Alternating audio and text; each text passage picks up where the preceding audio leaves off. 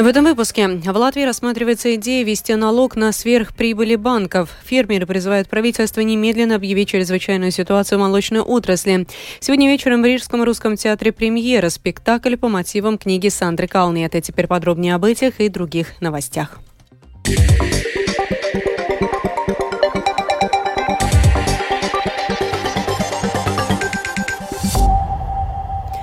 На минувшей неделе литовский парламент одобрил поправки, предусматривающие введение временного солидарного сбора за сверхприбыль банков. Если обычно прибыль, прибыль литовских банков составляла от 300 до 400 миллионов евро в год, то в этом году она может достичь 1 миллиарда евро. Ожидается, что более 400 миллионов евро, собранных в виде банковского налога в Литве, будут направлены на оборонные, гражданские и военные инфраструктурные проекты. Что думают в Латвии о введении такой системы сбора? Сбора в нашем материале далее. В прошлом году прибыль латвийских банков составила 325 миллионов евро. С ростом ежемесячных платежей прибыль банков за первые три месяца этого года уже составила 54 миллиона 300 тысяч евро, что на 77% больше, чем за аналогичный период прошлого года. Так что вполне вероятно, что прибыль за год тоже будет выше, чем в прошлом году.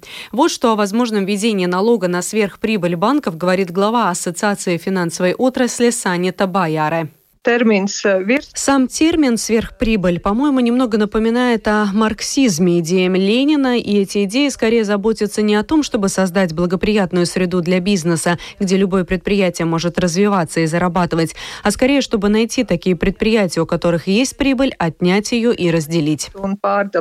Руководитель управления монетарной политики Банка Латвии Улдис Руткаста считает, что такой налоговый сбор положительно отразился бы на госбюджете, но тем не менее такая система однозначно не улучшит репутацию страны в глазах инвесторов. Министр финансов Арвил Ашраденс между тем указывает на то, что ни руководитель эстонского банка, ни управление Европейского центрального банка не одобряют взимание специального банковского налога. О введении конкретной пошлины мы не думаем, но это предусмотрено обсудить в рабочей группе по пересмотру налогов. И такую альтернативу в Латвии я не исключаю. Сейчас мы выбрали другую тактику. Мы пытаемся уговорить банки изменить свою стратегию поведения, улучшить как кредитование, так и возможности вложений. В дополнение к этому госкасса сейчас торгует государственными сберегательными облигациями. Мы дошли до ставки 4% по этим облигациям, и таких облигаций продано на 70 миллионов. После второго раунда переговоров и будет принято решение, нужен ли Латвии налог на сверхприбыль банков или нет. Дайна Заламана, Екатерина Борзая, Латвийское радио. Сегодня Латгальское отделение торгово-промышленной палаты проводит бизнес-форум «Энергетика-2023. Возможности и вызовы в Латгалии». О том, что будет происходить на форуме в Малнове, рассказала представитель торгово-промышленной палаты Марута Юкевица. В рамках форума его участников ознакомят с новостями торгово-промышленной палаты, но наибольший акцент будет сделан на информировании о доступной поддержке на повышение энергоэффективности и возобновляемую энергию. Во второй части форума состоится дискуссия о том, как на самом деле в жизни используются инструменты поддержки, которые сейчас предлагаются латгальским предпринимателям tie atbalsta rīki, kuri šobrīd tiek piedāvāti Latgales uzņēmējiem. По итогам заседания рабочей группы Совет по сотрудничеству сельскохозяйственных организаций призвал правительство немедленно объявить чрезвычайную ситуацию в молочной отрасли. Что это даст фермерам, Домской площади объяснил зампредседателя правления Совета э, кооперации сельскохозяйственных организаций Янис Ирбе.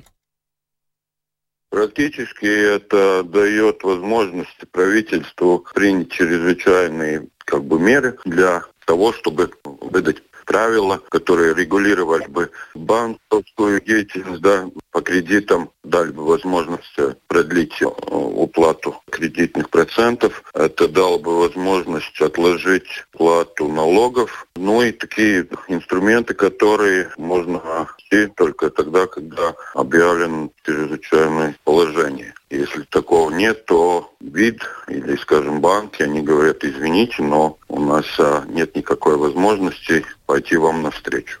Как сообщалось, закупочная цена на молоко в Латвии в январе-апреле упала более чем на 30%, и прогнозы свидетельствуют о том, что кризис может продлиться до лета.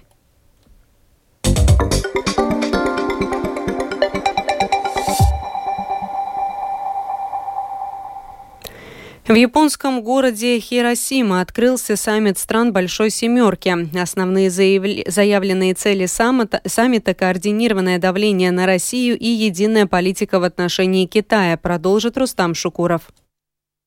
Сегодня также стало известно, что президент Украины Владимир Зеленский прилетит в Хиросиму, чтобы лично принять участие в саммите Большой Семерки. Зеленский прибудет в Японию в воскресенье 21 мая. Информацию об этом подтвердил секретарь Украинского совета национальной безопасности и обороны Алексей Данилов. Там будут решаться очень важные вещи, и поэтому присутствие нашего президента абсолютно необходимо для защиты наших интересов, заявил Данилов в интервью государственному телевидению. Тем временем председатель Европейского совета Шарль Мишель перед открытием первой сессии саммита заявил о приложении еще больших усилий Запада для снабжения Украины необходимым оружием и боеприпасами. Мишель отметил, что это имеет решающее значение в вопросе реализации украинского контрнаступления. Мишель также объявил о намерении Европейского Союза еще больше ограничить торговые операции с российскими полезными ископаемыми в рамках санкций из-за войны, развязанной Россией против Украины.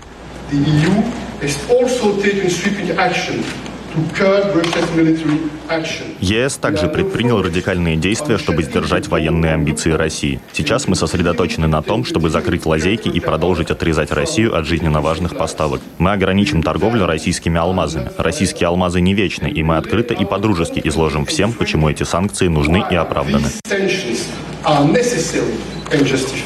Война России против Украины не единственная горячая тема для дискуссий. Напряженность в отношениях с Китаем и ядерная угроза также среди тем, которые обсудят в городе, на который в 1945 году была сброшена первая в истории атомная бомба. Премьер-министр Японии Фумио Кисида, который председательствует на встрече и представляет избирателей Хиросимы, отметил, что ядерное разоружение является ключевым пунктом повестки дня саммита на фоне быстрого наращивания ядерных сил Китая.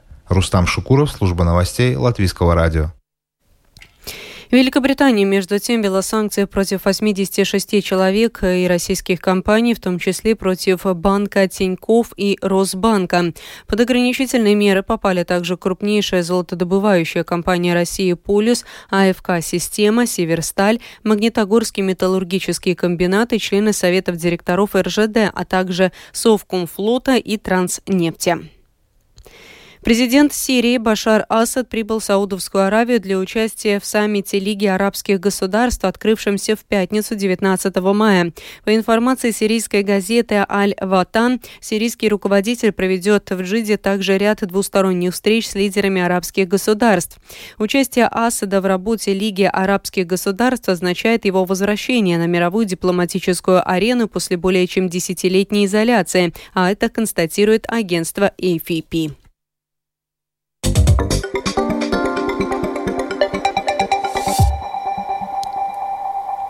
К другим новостям. За местами добычи полезных ископаемых в Латвии будут следить из космоса при помощи сателлитов. Подробности у Скирманта Бальчута. В Латвии нет золота и алмазов, но есть песок, гравий, торф и доломит. Все эти полезные ископаемые широко используются в строительстве и приносят предпринимателям доход. А вот природе и государству зачастую урон. Копают где попало, нарушая разрешенные границы или вообще без лицензии. А оставленные потом на месте добычи ископаемых карьеры зачастую еще и заваливают мусором. Государственная служба среды привлекла сателлит сателлиты. С их помощью места добычи ископаемых, легальные и не очень, из космоса видны как на ладони, рассказывает заместитель гендиректора службы Лаура Антайна. Моделируя, мы как бы нанесли на поверхность Земли разрешенные границы площадок по добыче полезных ископаемых. И потом мы фактически видим, как осуществляется добыча, не выходит ли она за рамки. В отдельных случаях мы выявили, что работы ведутся за пределами согласованной территории. Глубину добычи, конечно, труднее проверить. Особенно в том случае, если в карьере образуется вода. Но мы также двигаемся и в том направлении, чтобы развивать и такие решения, которые позволят выявить и нарушение разрешенной глубины добычи ископаемых. Под надзором Государственной службы среды сейчас находятся 950 мест добычи полезных ископаемых. Наблюдение при помощи сателлитов значительно облегчит и ускорит получение данных о возможных нарушениях. Скирман Табальчут и служба новостей Латвийского радио.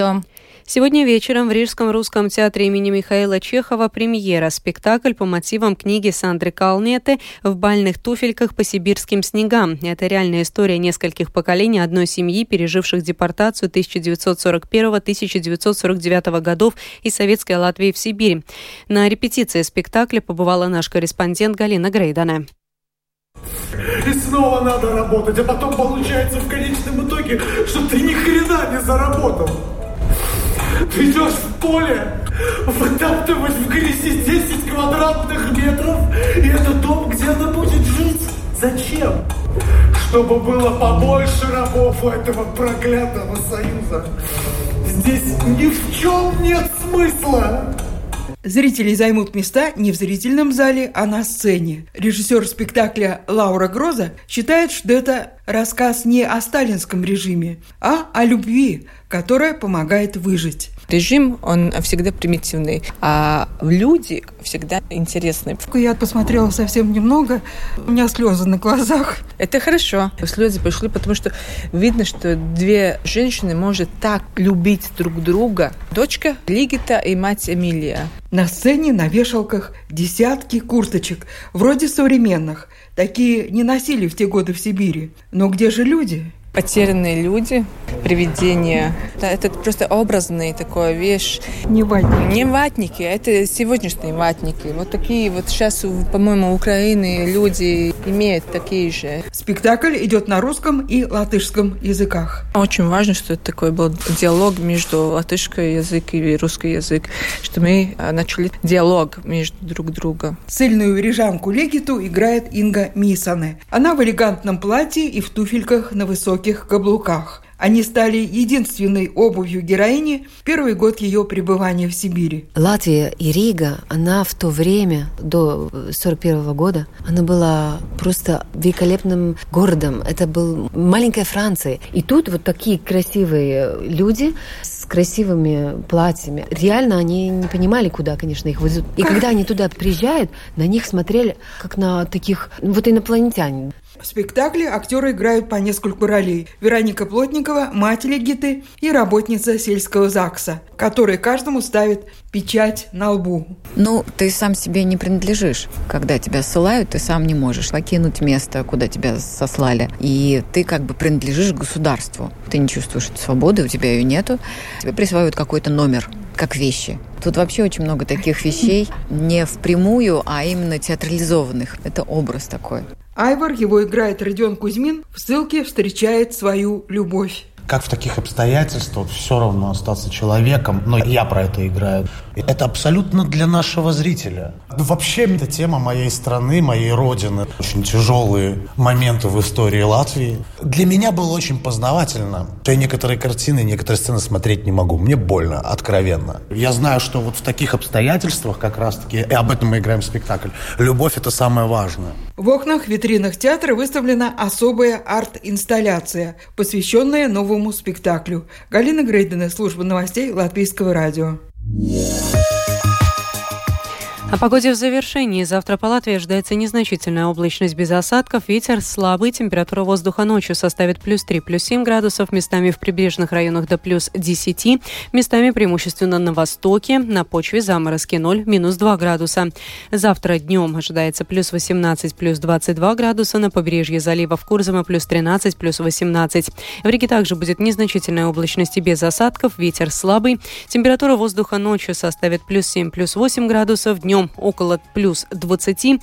Медицинский тип погоды второй благоприятный. Это была программа «Сегодня в 13-19 мая». Продюсер и ведущая выпуска Екатерина Борзая.